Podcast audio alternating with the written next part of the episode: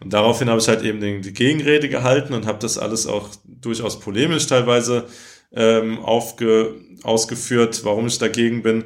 Und daraufhin hat dann die, die AfD ähm, auf ihrer Facebook-Seite, und die machen das immer noch irgendwie so ganz viel ähm, runtergeschrieben, was, warum ich denn ein ganz schlimmer Mensch sei. Und ähm, aber witzigerweise ist das immer, dass es so, die kritisieren mich einerseits, aber werfen mir dann äh, unbändigen Ehrgeiz vor, dass ich unbedingt in den Landtag äh, kommen muss. Also auch irgendwie so eine ganz witzige Projektionsebene. Ach ja, die Generation Y, den ganzen Tag Instagram, Binge-Watching und ein bisschen Online-Shopping. Ansonsten interessieren die sich aber für nichts. Kompletter Quatsch, und wir beweisen das Gegenteil. Hier sind die Millennial Stories. Ich habe mich diesmal mit Philipp getroffen. Philipp ist jung und Politiker.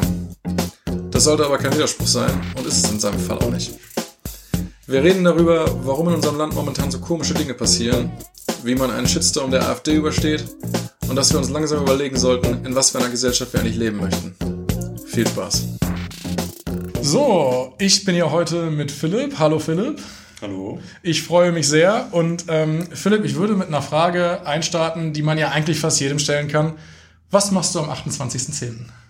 Am achtundzwanzigsten zehnten ist, glaube ich, mein erster Tag, wo ich tatsächlich wenig Termine habe und erst ab abends siebzehn Uhr dreißig und möglicherweise morgens vielleicht noch eine, eine kurze Verteilaktion irgendwie wieder mal einen Sonntag habe, wo ich in Ruhe frühstücken kann und wo ich vielleicht mittags auch mal irgendwie mich nochmal kurz zu einem Mittagsschlaf hinlegen kann, um dann abends gut feiern zu können. Aber ich glaube, das wird so der erste freie Tag in diesem Jahr, Jahr im Grunde, ja. Okay. Das heißt, du bist momentan viel beschäftigt und ab dem achtundzwanzigsten zehnten nicht mehr. Woran liegt das? Das liegt daran, dass ich als Direktkandidat zur hessischen Landtagswahl hier im Wahlkreis fünfzig Darmstadt Süd antrete und äh, dementsprechend ähm, auch recht viel Politik machen muss, äh, viel Vorbereitung habe, Diskussionsveranstaltungen auf der Straße, Wahlkampf mache, und äh, daran liegt das, dass ich aktuell so wenig Zeit habe. Okay, du hast dich also jetzt äh, zur Landtagswahl hier in Hessen aufstellen lassen. Sollte das klappen, wärst du das jüngste Landtagsmitglied eigentlich? Ähm, das kommt darauf an, wer ansonsten noch äh, reinkommt in den äh, Landtag. Aber ich glaube tatsächlich, bei den Grünen wäre ich mitunter der Jüngste. Also das ist jetzt aktuell alles nicht so leicht zu sagen, weil diese Liste gerade sehr weit zieht. Also bis zu fünfundzwanzig äh, Grüne können potenziell bei den guten Umfragen aktuell einziehen, und dementsprechend könnte es sein, dass ich der Jüngste bin. Wenn wir ein sehr gutes Ergebnis haben, wahrscheinlich eher der Zweit- oder Drittjüngste. Okay, wie alt bist du eigentlich? Ich bin sechsundzwanzig. Okay, abgefahren. Ähm, und ich meine, die Frage muss man jetzt natürlich dann auch stellen. Wofür stehst du so regional, oder womit willst du es schaffen, in den Landtag einzuziehen? Also ich arbeite für Martina Feldmayer im Hessischen Landtag als Kulturreferent und bin dementsprechend sowohl kommunal als auch auf Landesebene ähm, so in diesem Kulturbereich äh, tätig. Mache viel Kulturpolitik, versuche einerseits ähm, so die die Hochkultur mit der Subkultur und mit mit Nischenkultur, Popularkultur ähm, sowas zusammenzubringen, und finde im Grunde diesen Mix, den man gerade so im urbanen Raum hat, immer sehr spannend, weil da gibt's dann viele ehrenamtliche Initiativen, die etwas entwickeln, die Menschen zusammenbringen, die Integration fördern, Inklusion fördern. Und das ist etwas, was ich sehr spannend finde. Aber gleichzeitig, wir sprechen ja heutzutage immer auch viel über diesen Kulturbegriff, die deutsche Kultur oder so. Und ähm, da gibt's ja durchaus auch Dinge, die wirklich gut sind, die sich über über Jahrhunderte fast gehalten haben. Also Opern, ähm, Konzerte ähm, und und Theaterstücke. Und ähm, das finde ich einfach super spannend, weil ich finde, dass man mit Kultur einfach so ein bisschen auch seine seine Sinne erweitern kann. Und dementsprechend ähm, mache ich viel Kulturpolitik und versuche so ein bisschen zu schauen, wie kann man statt dieser Defizitförderung, die wir aktuell in Hessen haben, vielleicht eine Strukturförderung machen, dass man sagt, okay, ähm, in dem und dem Bereich fehlt vielleicht noch was an Kulturangeboten, oder hier gibt's gerade eine Initiative, die super ähm, interessant ist, und die müssen wir jetzt irgendwie als Land Hessen mal fördern. Das ist so der eine Bereich, und der andere Bereich ist ähm, so unter dem Label Green Economy zu fassen. Mhm. Ähm, wir sind hier in Darmstadt ja sowohl Wissenschaftsstadt als jetzt noch, glaube ein Jahr äh, Digitalstadt. Ähm, da wurde von dem Branchenverband Bitkom uns dieser Preis oder beziehungsweise dieser Titel verliehen. Und äh, dementsprechend ähm, finde ich es da auch sehr interessant zu schauen, wie kann man auf Basis von Wissenschaft und Digitalisierung im Grunde Wirtschaftsunternehmen entwickeln, die Innovation fördern und die uns irgendwie als als Menschen auch voranbringen. Also wir haben hier eine recht breite Start-up-Szene, auch bedingt dadurch, dass wir an Universitäten ähm, viel junge Leute haben, die sich da in den Bereichen engagieren. Und das finde ich toll, und ich bin auch, also es gibt ja immer so ein bisschen so eine Wirtschaftsfeindschaft, kann man so sagen, vielleicht so ab so einem linksliberalen politischen Spektrum. Das bin ich explizit nicht. Ich finde es eher wichtig ähm, zu unterstützen, wo es dort auch progressive Ansätze gibt, und dementsprechend ähm, würde ich das also als mein zweites ähm, Feld ähm, ja darlegen, wo ich sozusagen gucke, wie kann man ähm, grünes Wirtschaften vorantreiben in Hessen. Mhm, verstehe ich und ähm, finde ich total spannend. Ähm, jetzt hast du ja gesagt, geht es hier um, ähm, um den Landtag, also um Regionalpolitik. Ähm, versuchen wir das mal eine Ebene höher zu nehmen, weil all die Themen, die du genannt hast, die sind ja irgendwie auch auf nationaler Ebene äh, interessant. Jetzt mal wirklich in einer idealen Welt, wenn, wenn du eine Legislaturperiode lang das Sagen hättest, was würdest du machen? Was müsste hier anders laufen in Deutschland? Also ich glaube, dass in Deutschland hier nicht viel anders laufen müsste. Ich glaube, dass man als Politik eher die Schwerpunkte auf den ähm, Initiativen und auf den Bemühungen äh, setzen müsste, die tatsächlich uns auch voranbringen. Also wir sehen, glaube ich, aktuell in der Bundespolitik einen absoluten Stillstand, weil antiquierte, äh, antiquierte und traditionelle Sichtweisen sowohl von sozialdemokratischer als auch von christdemokratischer Seite irgendwie sich gegenseitig blockieren. Also da geht es oftmals viel um Posten, da geht es irgendwie darum, beispielsweise in der Kohle drin zu bleiben äh, und da nicht rauszugehen. Da gibt es teilweise äh, den, den Atomausstieg irgendwie nochmal weiter zu verlängern. Und das sind, glaube ich, alles so Themen, die sind eigentlich schon abgehakt für den Großteil der Bevölkerung, gerade auch so für uns junge Leute ist das überhaupt eigentlich kein Thema mehr. Das ist so irgendwie ganz klar, dass man eigentlich eher in einer, in einer Welt leben will, die einigermaßen klimafreundlich organisiert ist, und dementsprechend würde ich meinen Schwerpunkt eben auf die Menschen und Initiativen setzen, die gute Ideen haben, die zukunftsorientiert sind und dementsprechend progressiv. Und da gibt's dann eben so ein ähm, Also wir bei uns Grünen äh, fällt das alles so ein bisschen unter dem äh, Label der sozial-ökologischen Wende. Ähm, da kann man einerseits sagen, okay, im ökologischen Bereich haben wir drei Wenden, die vorangetrieben werden müssten. Also ich würde mich auf jeden Fall für eine Energiewende einsetzen. Also wir brauchen hundert ähm, Prozent erneuerbare Energie in der Wärme- und ähm, Energieversorgung ähm, beziehungsweise Erzeugung. Wir brauchen eine Agrarwende, das heißt, wir müssen den Anteil der, des ökologischen Landwirtschaftens weiter vorantreiben, und wir brauchen gleichzeitig auch eine Verkehrswende, das heißt, ein massiver Ausbau des ähm, öffentlichen Personennahverkehrs, des ähm, Fernverkehrs in, in, in Deutschland, des Güterverkehrs vor allem, also auch die L K Ws müssen runter von der Straße auf die Schiene, und ähm, wir brauchen gleichzeitig auch irgendwie einen Umgang damit, mit diesen innerdeutschen Flügen, weil das ist auch so ein Punkt, ich glaube, im einundzwanzigsten Jahrhundert günstiger von Frankfurt nach Berlin und zurückfliegen zu können, als mit einer Strecke hinzufahren nach Berlin mhm. äh, im Zug, ist tatsächlich an Absurdität nicht zu überbieten, und ähm, das ist ähm, tatsächlich so eine Sache, die ich ähm, wichtig fände und wo man ähm, nochmal drüber diskutieren müsste und da auch eher progressive Dinge vorantreiben müsste. Das wäre so der ökologische Bereich, aber auch im sozialen Bereich. Also wir haben gerade bei den Grünen auf Bundesebene eine äh, Debatte über das neue Grundsatzprogramm, und das war, glaube ich, in den letzten Tagen auch in, der, in den Medien, dass wir Hartz vier im Grunde überwinden wollen. Das ist, finde ich, eine gute Entscheidung, das ist eine wichtige Entscheidung, ähm, weil Arbeit heutzutage neu definiert werden muss, ähm, weil Gesellschaft sich einfach in einem umfangreichen Maß gewandelt hat. Also wir haben einen absoluten Ausbau des Dienstleistungssektors, wir haben neue Arbeitsformen durch äh, Digitalisierung und künstliche Intelligenz ähm, erschaffen, und wir haben aber gleichzeitig trotzdem immer noch die Probleme, die wir im Grunde seit ähm, hundert, hundertfünfzig Jahren, seit, seit der Industrialisierung haben, dass Menschen in Armut leben, dass vor allem Kinder in Armut leben, dass Rentnerinnen und Rentner in Armut leben, und ich glaube, da sollten wir eigentlich im einundzwanzigsten Jahrhundert auch mal so weit sein, dass wir das irgendwie überwinden. Das heißt, wir brauchen eine Mindestrente, wir brauchen ein Mindesteinkommen, und wir müssen auch über ein Grundeinkommen äh, diskutieren und schauen, wie wir das vereinbaren können. Und letzter Punkt, äh, durch Digitalisierung und künstliche Intelligenz sollten wir auch eine Debatte über mögliche Arbeitszeitverkürzungen führen, weil auch, ähm, glaube ich, ein wichtiger Aspekt oder eine wichtige Diskussion ist, ob die vierzig-Stunden-Woche heutzutage tatsächlich noch angemessen ist oder ob es da nicht auch die Möglichkeit gäbe, das äh, zu reduzieren. Das sind alles Themen, die ich voll unterschreiben kann und die ja gerade eben uns junge Leute ansprechen. Also einerseits Klimawandel, andererseits Digitalisierung und ja so Sachen wie Grundeinkommen. Ist das was, wo dir momentan gerade auf Bundesebene zu wenig passiert? Weil also ich hatte das Gefühl, wenn man jetzt von der Hambacher Forstdiskussion mal absieht, also im letzten Wahlkampf war Klimawandel außer bei den Grünen halt nirgendwo Thema, und das hat scheinbar überhaupt niemand interessiert. Ist das was, wo du sagst, okay, das müssen wir schleunigst ändern, oder woran liegt das überhaupt? Warum ist das so, dass momentan viel mehr über Posten und Personen diskutiert wird, als über Inhalte, die eigentlich dringend sind? Also ich glaube, das liegt vor allem auch so ein bisschen in der Struktur der Volksparteien oder der nicht, nicht mehr Volksparteien, weil die im Grunde immer den Ansatz hatten, und das war ja auch tatsächlich ähm, so in den siebziger, achtziger, neunziger Jahren gar nicht mal zu falsch, zu sagen, okay, ähm, wir haben im Grunde unsere Personengruppe, die wir bedienen wollen, das ist bei der bei der C D U von mir aus irgendwie ein Bürgertum oder oder ein gehobenes, eine gehobene Mittelschicht, und ist auf der anderen Seite bei den Sozialdemokraten eben die die Arbeiterklasse oder die der Arbeiter jetzt mal so als als ähm, Idealbild gezeichnet. Ich glaube, da hat sich auch vieles dran gewandelt. Ich weiß gar nicht, ob man heutzutage überhaupt nochmal von dem klassischen Arbeiter überhaupt sprechen kann, aber zumindest gab es eben die zwei Personengruppen, und dann haben die Volksparteien eben die Politik danach ausgerichtet, was gerade die Bedürfnisse innerhalb dieser ähm, Gruppen waren.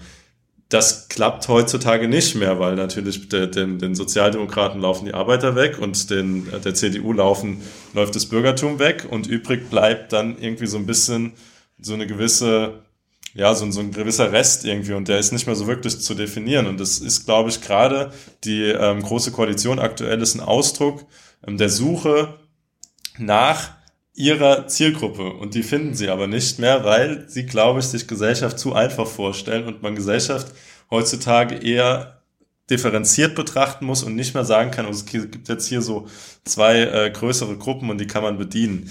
Ähm, das ist, glaube ich, ähm, ein Aspekt, und der andere Aspekt ist der, dass diese Diskussionen in diesen in, in der Politik nie geführt worden sind über diese wichtigen Themen. Also wir haben jetzt, also wir, auf einmal sprechen wir jetzt über über eine Autoindustrie und merken, dass die Automobilindustrie oder das Hauptproblem der Automobilindustrie ist, dass sie im Grunde Innovation verschlafen hat, mhm. zwanzig Jahre lang oder oder auch mehr. Und mhm. wir im Grunde heutzutage Technologien wie ähm, Elektromotoren haben, wir haben die Brennstoffzelle, die eigentlich recht effektiv ähm, funktioniert, und aber die Automobilindustrie irgendwie an ihrem Althergebrachten festhält, weil sie teilweise ja auch staatlich ähm, sozusagen Besitz beim beim Staat äh, in, in, in verschiedenen Auto, verschiedene Automobilkonzerne liegt, und da aber die Politik nie wirklich darauf hingewirkt hat, dass wir hier eine neue Debatte haben. Und was wir jetzt gerade auch bei der Diesel-Situation ähm, merken, ist ja, dass wir erst die Abwrackprämie hatten, dann haben wir einen Betrug der Automobilindustrie, und jetzt kriegen wir im Prinzip nochmal eine, ein Subventionsprogramm der Automobilindustrie, dass man sagt, ja okay, ähm, ihr müsst euch, ihr Bürgerinnen und Bürger müsst euch neue Autos kaufen, aber auf der anderen Seite, und das kriegt, und kriegt dann aber irgendwie ein bisschen Geld von der, von der Automobilindustrie, aber trotzdem bleibt der Gewinn dann bei, bei den Konzernen. Und das ist schon absurd. Also da versucht man im Grunde immer wieder, sich wegzudrehen von der Realität und irgendwie so an den traditionellen Strängen äh, ähm, festzubleiben. Aber ich hoffe, und das ist tatsächlich auch so eine Sache, ich sage das auch nicht schadenfroh, dass zumindest in der S P D das Potenzial da ist, nach der zigsten Wahlniederlage, vielleicht jetzt auch schon nach der Bayern- oder Hessenwahl, tatsächlich mal grundlegend über Dinge zu diskutieren. Also wir haben da ja auch schon Ansätze mit Kevin Kühnert und so. Ich glaube, das ist eine riesige Chance, und ähm, ich glaube, auch für uns Grüne ist es gut, verlässliche Koalitionspartner auch zu haben und zu wissen, hier geht's ähm, weiter, aber ich habe auch keine Lust auf eine S P D, die beispielsweise am äh, Kohleausstieg nicht festhalten möchte und das irgendwie äh, irrational lange verlängern möchte. Ja, kann ich gut verstehen. Du hast da, da waren ein paar richtig äh, wichtige Sachen drin. Also, wenn ich es vielleicht mal kurz zusammenfasse, du glaubst also, dass so ein bisschen die Volksparteien, ja, ich will nicht sagen überholt sind, aber wirklich an einem Gesellschaftsbild festhalten, was es so eigentlich nicht mehr gibt. Jetzt ist ja natürlich die Frage, warum, und da komme ich zwangsläufig dazu, auch wenn man sich mal die Zusammensetzung des Bundestages anguckt, dann sind da relativ wenig junge Leute drin. Ne? Leute wie du, die eben sagen, okay, pass mal auf, das sind ja antiquierte Ansichten, so funktioniert die Welt nicht mehr. Warum ist das so? Warum haben wir so wenig junge Leute in der Politik? Also ich glaube tatsächlich, dass es heutzutage auch gar nicht mehr so leicht ist, als als junger Mensch sich neben seinem Studium oder neben seiner Ausbildung oder neben der Schule irgendwie mit Dingen auseinanderzusetzen oder beziehungsweise mit mit Ehrenamt oder auch mit Politik auseinanderzusetzen, ähm, weil wir sozusagen ein ein Schulsystem und ein Hochschulsystem haben, was was ganz klar eben eine, eine Linie vorgibt. Und dann sitzt man dann halt Ewigkeiten an an Projektarbeiten in der in der Hochschule, sitzt in der Bibliothek, hat eigentlich in dem Sinne keine Semesterferien mehr heutzutage so. Und dann ist es natürlich schon auch eine eine, ähm, eine große Entscheidung zu sagen, okay, ähm, ich mache jetzt nebenbei Politik, und das bedeutet vielleicht, dass mein Studium sich irgendwie verlängert oder so. Und das ist ja auch etwas, was gerade auch von der Gesellschaft oftmals transportiert wird, gerade auch hier in Deutschland, dass man eigentlich so einen geleckten Lebenslauf braucht, so schnell wie möglich mit allem fertig sein muss, um irgendwie interessant für den Arbeitsmarkt zu sein.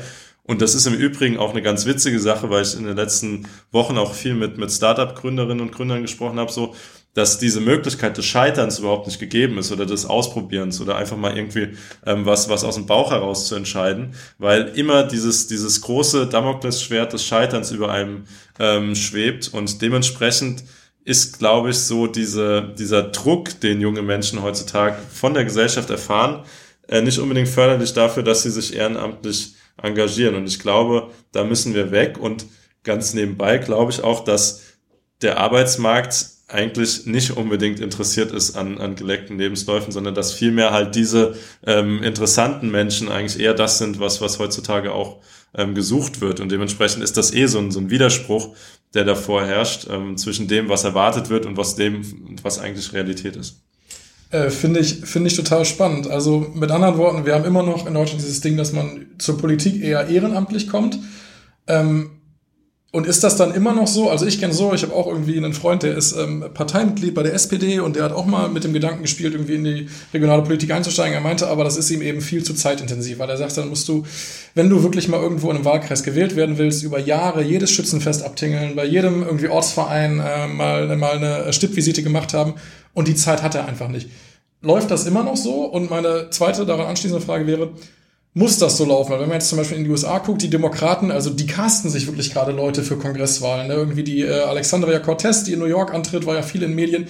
Die haben sie ja wirklich über Social Media gefunden, und die stellen sie jetzt einfach nach vorne. Also deswegen, wie läuft es gerade noch in Deutschland, und gibt es da womöglich andere Wege? Ja, ich, also ich glaube tatsächlich, dass man einerseits mit Social Media heutzutage viel machen kann, weil man einfach dadurch ein bisschen flexibler ist, also in der Ausgestaltung seines Wahlkampfes. Also zum Beispiel, wenn man jetzt mal guckt, irgendwie bei uns Grünen, die Katharina Schulze, was die auf Social Media macht oder so, ist halt nochmal eine ganz andere Zielgruppe, die sie damit erreicht, aber auch eine recht große Personengruppe, wo dann irgendwie dieser dieser intensive Wahlkampf so ein bisschen, also oder beziehungsweise der zeitintensive Wahlkampf, dass man immer wieder auf irgendwelchen Festen unterwegs ist, reduziert wird. Nichtsdestotrotz glaube ich, dass man natürlich, also ich versuche das auch, ähm, ansprechbar zu sein. Und da ist es dann auch so, da ist es also gut, bei uns Grünen ist so klassische Schützenfeste und so ist eher weniger. Und dafür halt ähm, die Gespräche mit Initiativen und, und Gruppen, wo man sich dann mal einen Abend Zeit nimmt, wohin geht und äh, im Grunde dann mit den Leuten ins Gespräch kommt. Und das ist, glaube ich, was, was viel Zeit kostet, wo man aber dann natürlich drüber diskutieren kann. Also ich bin auch Stadtverordneter hier in Darmstadt. Und wir kriegen, also ich krieg fünfhundert Euro im Monat dafür, für dieses, für diesen Job. Wenn ich den ernsthaft machen würde, könnte ich da auch einen Vollzeitjob draus machen, so, ne? Das heißt, also da muss man, glaube ich, schon auch mal ein bisschen drüber diskutieren, oder auch wenn man sich, und das ist sicherlich kein einfaches Thema, auch für die Politik, das wird so ein bisschen immer ja dann während einer Fußball-Weltmeisterschaft oder so gemacht, wenn man über Diätenerhöhung oder sowas spricht. Aber ich glaube, es ist auch keine gute Situation, dass wir, ähm, gleichzeitig, also dass im Grunde der Oberbürgermeister hier in Darmstadt über ähm, weniger verdient als seine seine städtische Holding, unter der im Grunde die Stadtwirtschaft vereint ist, so, oder beziehungsweise die die Vorstandsvorsitzende oder Geschäftsführer dort drin. Und das ist schon auch echt eine, eine Situation, wo man so ein bisschen mal sich Gedanken machen muss, was man als Gesellschaft will. Also wir sehen das hier auch im öffentlichen Dienst gerade. Also wir versuchen hier in Darmstadt ähm, gerade die, also wir haben durch den Ratentscheid hier in Darmstadt gerade die Situation, dass dass gefordert wird, dass ein massiver Ausbau des Radwegenetzes stattfindet. Wir haben jetzt für die nächsten Jahre jeweils vier Millionen ähm, dafür zur Verfügung gestellt und suchen jetzt noch vier Projektverantwortliche, die das irgendwie umsetzen können. Und es ist super, super schwierig, Menschen zu finden, die im öffentlichen Dienst arbeiten wollen, weil wir aktuell ja fast Vollbeschäftigung haben und die Privatwirtschaft einfach besser bezahlt, so. Und das ist schon, ist schon, glaube ich, irgendwie was, wo wir uns auch als Gesellschaft Gedanken machen müssen, ähm, will und, also soll Kompetenz denn was kosten, oder entscheiden wir uns bewusst dagegen? Und das ist, glaube ich, aber auch im Politischen tatsächlich so ein Punkt, wenn ich, sagen wir mal, nehmen wir mal an, ich bin jetzt Anfang zwanzig, bin recht interessiert an Politik und allem so und äh, komme dann aber in die freie Wirtschaft rein. Und dann sind es natürlich schon zwei verschiedene Karrierewege. Sage ich, okay, äh, freie Wirtschaft lasse ich jetzt erstmal nebenbei liegen und mache da, mach da nichts, weil ich meinen meinen Schwerpunkt auf die Politik setze, wo ein Potenzial des Scheiterns gegeben ist. Weil es kann ja einfach sein, dass, keine Ahnung, meine Partei zehn Prozent weniger bekommt bei der nächsten Wahl, und dann bin ich raus aus allem. Und dann muss ich mir mühsam wieder versuchen, in der freien Wirtschaft was zu erarbeiten. Oder ähm, kann ich irgendwie durch, auch da sind auch die Parteien in Verantwortung, dass man durch ähm, ja irgendwelche Förderprogramme für Jugendliche eben zumindest während des Studiums eine gewisse finanzielle Sicherheit ermöglicht, dass sie dann potenziell die Zeit haben, sich dafür zu engagieren. Also das ist etwas, was, glaube ich, worüber wir tatsächlich in den nächsten Jahren auch diskutieren müssen, weil, ähm, und das ist nun mal in unserem Wirtschaftssystem oder in unserem Gesellschaftssystem so, gute Ideen kosten halt irgendwie auch Geld. Und dann ist natürlich die Frage, ähm, stellt man die der Öffentlichkeit zur Verfügung oder stellt man die halt der Privatwirtschaft zur Verfügung, so? Ohne da jetzt eine Wertung reinbringen zu wollen, aber das ist natürlich was, worüber man diskutieren sollte. Bin ich, ähm, bin ich total bei dir, und das ist in der Tat ein ernstzunehmendes Problem. Ähm, du hast gerade auch gesagt, so ja, wir haben eigentlich ja fast Vollbeschäftigung. Das heißt, irgendwie unserer Gesellschaft geht's eigentlich ganz gut, vor allem wirtschaftlich, und das sieht, glaube ich, auch der Großteil der Bevölkerung so. Nichtsdestotrotz passieren momentan bei uns, in, bei uns im Land viele Dinge, wo man sagen muss, hm, okay, auf einem deiner Wahlplakate steht's ja auch, Rechtsruck in Europa und auch in Deutschland. Woran liegt das? Was ist hier eigentlich gerade los? Also ich glaube, dass... Und da würde ich mir zumindest in dem Teil widersprechen, dass Vollbeschäftigung an sich ähm, erstmal nichts über Qualität der Arbeit, ähm, in der die sozusagen die Leute beschäftigt sind, aussagt. Also wir haben sicherlich, ähm, gerade so in dem Bereich der, der Hochschulabsolventen, zumindest im technischen Bereich, naturwissenschaftlichen Bereich, glaube ich, ganz, ganz gute Jobperspektiven aktuell.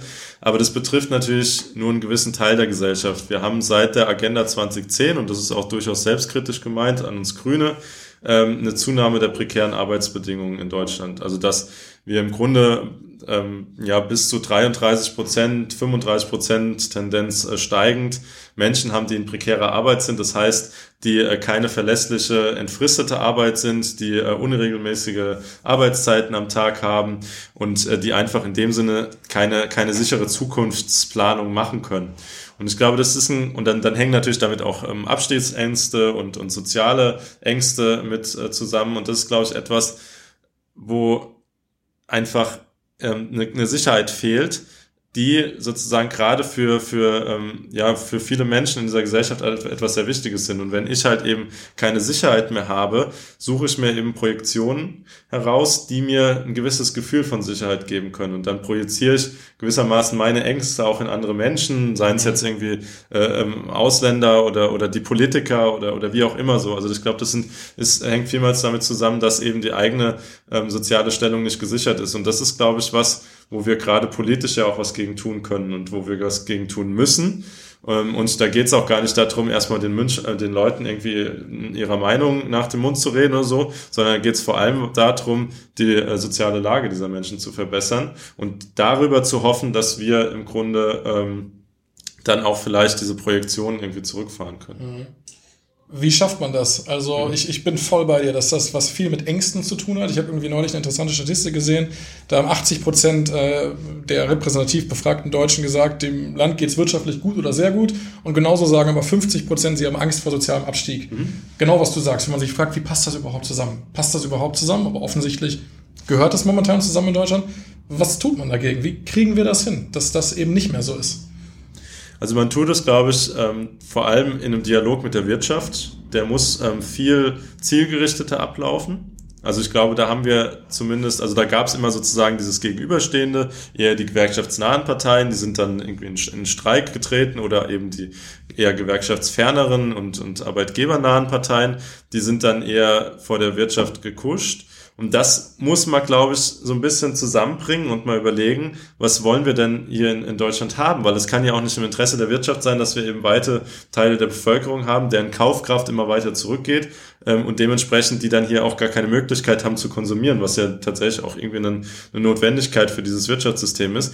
Und ähm, ich glaube, da müsste man einerseits mit der mit der Wirtschaft in Kontakt treten und andererseits natürlich ganz klar die gesetzlichen Rahmenbedingungen dafür schaffen. Also es kann ja nicht sein, dass wir hier in einem in einem in einem äh, Industrieland sind, wo Menschen unterhalb der Armutsgrenze leben müssen oder wo wo Menschen äh, fünfzig Jahre lang gearbeitet haben und dann in in in in Altersarmut zu Hause sitzen und im Grunde äh, ihr Licht auslassen und bei Kerzen äh, zu Abend essen, weil das günstiger ist, als als den den Strom zu verbrauchen. Also das sind sind tatsächlich so absurde ähm, Tendenzen, die ja auch irgendwie so ein bisschen verschwiegen werden. Also wir haben jetzt zum Beispiel auch das Thema Pflege. Das war das erste Mal, dass wir dass wir Grüne in der letzten Bundestagswahl das überhaupt so krass in den Fokus gebracht haben. Dann gab es diese eine Talkshow mit mit Frau Merkel und und de, dem Pfleger, wo das dann nochmal ein bisschen gepusht worden ist. Aber das ist doch absurd, dass wir im, im Grunde einen Teil der Gesellschaft komplett aussparen oder, oder ausblenden wollen, von, von dem wir im Grunde alle selber auch ähm, betroffen sein könnten. Also, dass man vielleicht irgendwann in Pflege kommt, darüber kann, kann keiner äh, entscheiden, ob das so sein wird oder nicht so, aber dass es sein könnte, betrifft ja jeden gleichermaßen. Und dann muss man sich schon irgendwie Gedanken machen, wie gehen wir sozusagen mit den schwächsten Menschen dieser Gesellschaft äh, um? Und ähm, ist das wirklich eine, eine zivilisierte Haltung zu sagen, ja, okay, jetzt äh, wir haben jetzt halt irgendwie einen, einen Mangel im Pflegesektor, jetzt gucken wir, dass man auf künstliche Intelligenz irgendwie umsteigt. Also das ist doch, also das ist zutiefst menschenunwürdig und da müssen wir uns schon Gedanken machen, wie wir da irgendwie eine Verbesserung erreichen können. Und das geht natürlich nur über gesetzliche Maßnahmen. Ja, definitiv bin ich bei dir. Ähm, ich finde das total cool. Man merkt, äh, du bist auf jeden Fall ein Freund von klaren Worten, ähm, was ich schön finde. Jetzt muss man aber auch ehrlicherweise sagen, und ähm, vielleicht gehört das zum Politiker-Dasein auch dazu, du bist auch schon zweimal, wenn ich das richtig recherchiert habe, so Opfer von Shitstorms, setze ich mal in Anführungsstrichen, geworden. Kannst du uns einmal ganz kurz abholen, was da jeweils passiert ist? Also ich glaube, du, du, du spielst auf ähm, einerseits ähm, sozusagen die AfD-Diskussion an. Ähm, also das würde ich kurz ausführen. Wir waren in der Stadtverordnetenversammlung und die AfD wollte unbedingt einen ähm, eine Partnerstadt in Russland, ich glaube Ubinsk äh, heißt diese, ähm, ja beantragen. Also das heißt sozusagen, dass Darmstadt diese Partnerstadt ähm, bekommen sollte.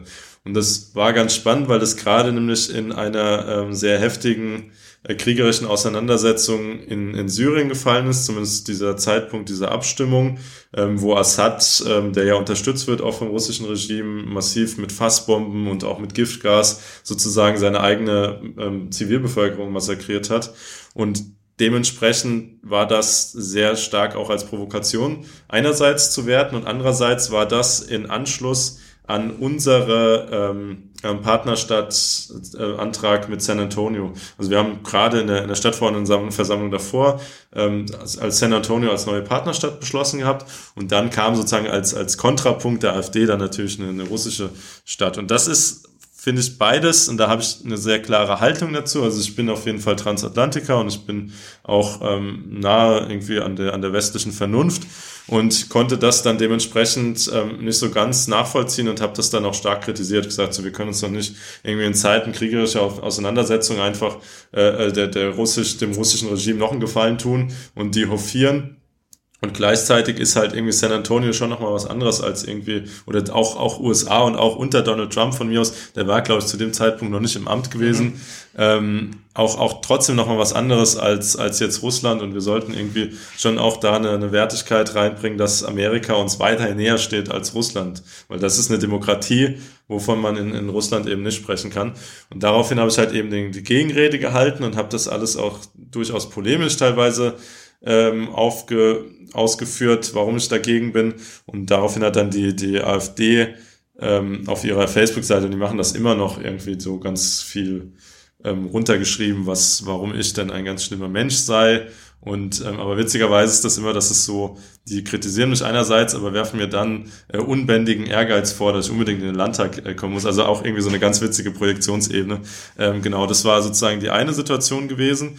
Und die andere Situation war, dass wir, also wir haben ja auch hier in der deutschen Linken ähm, eine sehr krasse äh, Israel-Kritik weiterhin so.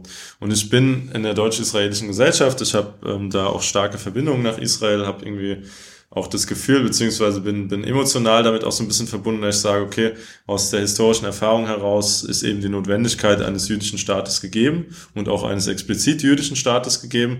Und ähm, dementsprechend versuche ich gerade auch hier so im Umfeld ähm, das zu kritisieren, was dem entgegenläuft. Und wir hatten zwanzig fünfzehn, ähm, nee, zwanzig vierzehn waren die der letzte Gaza-Krieg gewesen. Da gab es ja in vielen Städten auch ähm, Demonstrationen, mit äh, Hamas-Sympathien, mit äh, Juden ins Gas rufe und sowas. Und das hatten wir hier auch in Darmstadt, da hatte ich eine Gegendemonstration gegen organisiert und hatte in dem Zeitraum, gab es hier viele linke Gruppierungen, die dann eben so Veranstaltungen gegen Israel organisiert haben, wo einfach irrational ähm, eine Kritik geübt wurde.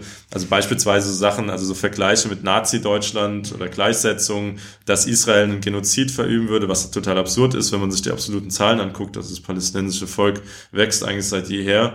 Und dementsprechend hatte ich das kritisiert und das fanden eben diese Linken nicht so lustig und haben dann, also das würde ich jetzt mal einfach behaupten, so eine Netzbeschmutzerei ähm, vermutet, weil sie mich irgendwie auch so in, in die Linke eingeordnet haben. Und äh, dementsprechend äh, gab es da eben eine gewisse Differenz. Das ist dann ähm, so ein bisschen ausgeartet in der Form, dass es einerseits irgendwie einen Brief an die Presse gab, die das aber nicht abgedruckt haben. Dann gab es irgendwie im Internet Aufrufe, mich nicht zu wählen, schon zur Kommunalwahl und so. Und da gab es dann eben so immer so ein bisschen Auseinandersetzungen. Und das war eben auch das, woraus dann dieses Weltinterview ähm, entstanden ist. Genau, das waren so die zwei, ja. zwei Auseinandersetzungen. Macht das was mit einem? Also ich meine, das ist ja jetzt auch keine alltägliche Situation für für für jeden von uns, im, im Internet irgendwie großflächig beschimpft zu werden und irgendwie Aufrufe gegen die gegen die eigene Person. Also wie wie fühlt man sich danach? Also es ist, ähm, also es ist was, was natürlich irgendwie nicht so leicht ist, also zumindest gerade so, also wenn man, also bei der AfD ist es halt schon nochmal ein, ein anderer Punkt, weil da dann auch diese ganzen anonymen, lass es Bots oder, oder auch tatsächlich reale Menschen sein, die unter, unter Falschnamen bei Facebook registriert sind, die dann irgendwie anfangen, einem, ähm, ja, Morddrogen oder sowas halt runterzuschreiben oder der, der Pädophile oder oder diese ganzen ähm, Vorwürfe, die es den Grünen gegenüber gibt, ähm, werden dann halt irgendwie runtergeschrieben, dann werden Plakate von einem irgendwie gemacht, wo dann so ein, so ein, so ein gefälschtes Zitat drauf ist und so. Und sowas ist schon nicht so schön, weil man sich dann auch so ein bisschen denkt, so, man, also man ist ja auch irgendwie in der Stadt unterwegs abends so und man weiß auch nicht, wem man da begegnet oder was das dann auch für Leute sind und dementsprechend, das war dann, ist dann schon nicht so schön, aber es ändert ja nichts daran, dass man es, also dass man halt, also für mich ändert das halt nichts daran, dass ich halt was dagegen sagen will und das werde ich halt auch weitermachen und ähm, ich hoffe, dass sich die gesellschaftliche Polarisierung zumindest in der Form wieder entspannt, dass man irgendwann wieder gemeinsam an einem Tisch sitzen kann und äh, das irgendwie auf einer zivilisatorischen ähm, Basis macht, wo man sich gegenseitig ausreden lässt und nicht, wenn man mit der anderen Entscheidung oder Meinung nicht einverstanden ist, dann irgendwie Morddrohungen äh, bei sich auf der Facebook-Seite runtertingeln lässt. So, weil das ist ja immer ganz spannend. Die AfD löscht sowas ja auch ganz bewusst nicht, mhm. sondern lässt das dann dort stehen. Würde mich auch mal interessieren, aus welchen Gründen das so ist. Aber gut. Müsste man sie halt mal fragen, ne? Ja. ähm, Philipp, ich habe noch zwei Fragen zum Abschluss. Die eine betrifft unsere Generation, die zweite äh, betrifft eher dich persönlich. Ich fange mal mit der ersten an. Ähm, wie siehst du unsere Generation ganz generell? Ich meine, du hast auch viel mit jungen Leuten zu tun, ist auch in deinem Wahlkampf. Und vor allem auf das Thema Politik. Sind wir zu unpolitisch? Gehen wir zu wenig demonstrieren? Stehen wir zu wenig auf? Nee, das sehe ich nicht so. Also ich glaube, dass alle Menschen politisch sind. Also ich glaube nicht, dass man das voneinander trennen kann und dass man privat und politisch voneinander trennen könnte. Das hängt, glaube ich, ganz eng miteinander zusammen. Was aber der Punkt ist, ist, dass glaube ich, die Parteien, und du hattest das vorhin ja auch schon gesagt gehabt, äh, zu äh, wenig attraktiv für Jugendliche sind. Und das ist, glaube ich, was, oder auch, dass, dass Verwaltung zu, zu wenig attraktiv für Jugendliche ist, dass das Ganze irgendwie sich so in den letzten fünfzig Jahren, seitdem es die, ähm, oder siebzig Jahren mittlerweile, seitdem es die B R D gibt, ähm, sich nicht so viel verändert hat am politischen System und auch an der Form, wie Debatten geführt werden. Also wir haben jetzt gerade jetzt unter dem Schlagwort der Digitalisierung irgendwie auf einmal die Diskussion, ob wir ähm, Debatten aufzeichnen in Landtag und und und Kommunalparlament oder ob es möglich ist, ähm, Anregungen äh, online einzureichen. Also das sind ja sind ja Dinge, die hätten wir auch schon vor zwanzig Jahren machen können so und also ähm, gleichzeitig versuchen jetzt alle Parteien so ein bisschen krampfhaft schon fast irgendwie Social Media zu nutzen. So, das fällt vielen auch noch schwierig, habe ich das Gefühl, oder fällt vielen noch schwer, habe ich das Gefühl. Und ich glaube, das, das zeigt so ein bisschen das Problem.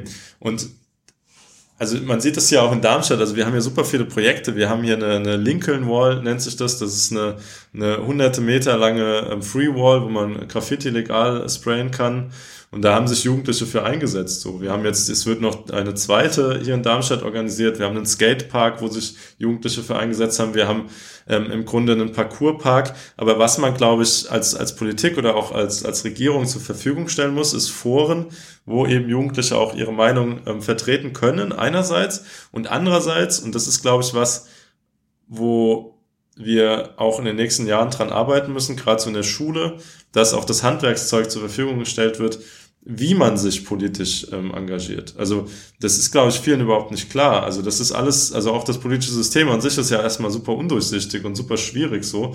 Und wenn man dann ähm, merkt, wie lange teilweise auch ähm, kleine Projekte allein schon in der Kommunalpolitik dauern, dann ist es natürlich super überfordernd zu sagen, ja, hier, ähm, ich, ich versuche irgendwie was auf Bundesebene zu verändern. Aber dass es geht, haben ja viele Beispiele schon gezeigt. Und ich glaube, das muss man noch viel mehr in der Schule auch, oder auch gerade auch schon im Kindergarten, kann man auch schon mit Partizipationsmöglichkeiten ansetzen, ähm, viel mehr ähm, besprechen und die Leute dazu, sozusagen dazu anleiten, sich auch zu, zu engagieren. Mhm. Ja, sehe ich eigentlich ganz genauso.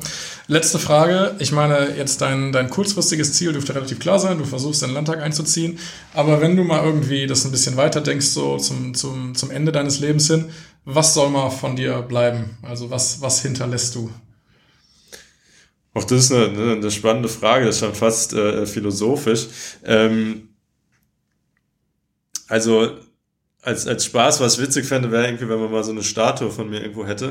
Nee, aber Quatsch. Nee, ich glaube halt, ähm, was man, was man irgendwie, also was mir wichtig wäre, wäre, dass, dass irgendwie das, das Positive so ein bisschen äh, übrig bleibt. Also einfach auch so, also ich fände es cool, wenn irgendwie Leute durch mich dazu angeleitet worden sind oder äh, dazu motiviert worden sind, was zu verändern oder sich zu engagieren oder ihre Meinung zu sagen. Ähm, und das, das würde mir eigentlich schon ausreichen, so. Und klar, dann noch so der der der ähm, ja, romantisch traditionelle Weg, so wird ganz gerne auch irgendwie äh, Kinder haben natürlich so, und dass die dann eben auch in der Welt leben können, an der ich mitgearbeitet habe, so dass die irgendwie besser geworden ist ähm, für die, und das fände ich irgendwie eine große Motivation, daran zu arbeiten, und da würde ich mich drüber freuen, wenn das irgendwie von mir übrig bleiben würde. Ist es definitiv, ist eine total schöne äh, Vorstellung und auch ein hehres Ziel. Philipp, vielen, vielen Dank. Ähm, alles Gute, viel Erfolg für die Landtagswahl. Ähm, wir werden dann ja am achtundzwanzigsten Oktober alle erfahren, ob es geklappt hat. Ähm, ja, hat Spaß gemacht. Danke dir. Vielen Dank. Das war's für dieses Mal. Ich hoffe, es hat euch gefallen und wir hören uns bald wieder. Macht was draus.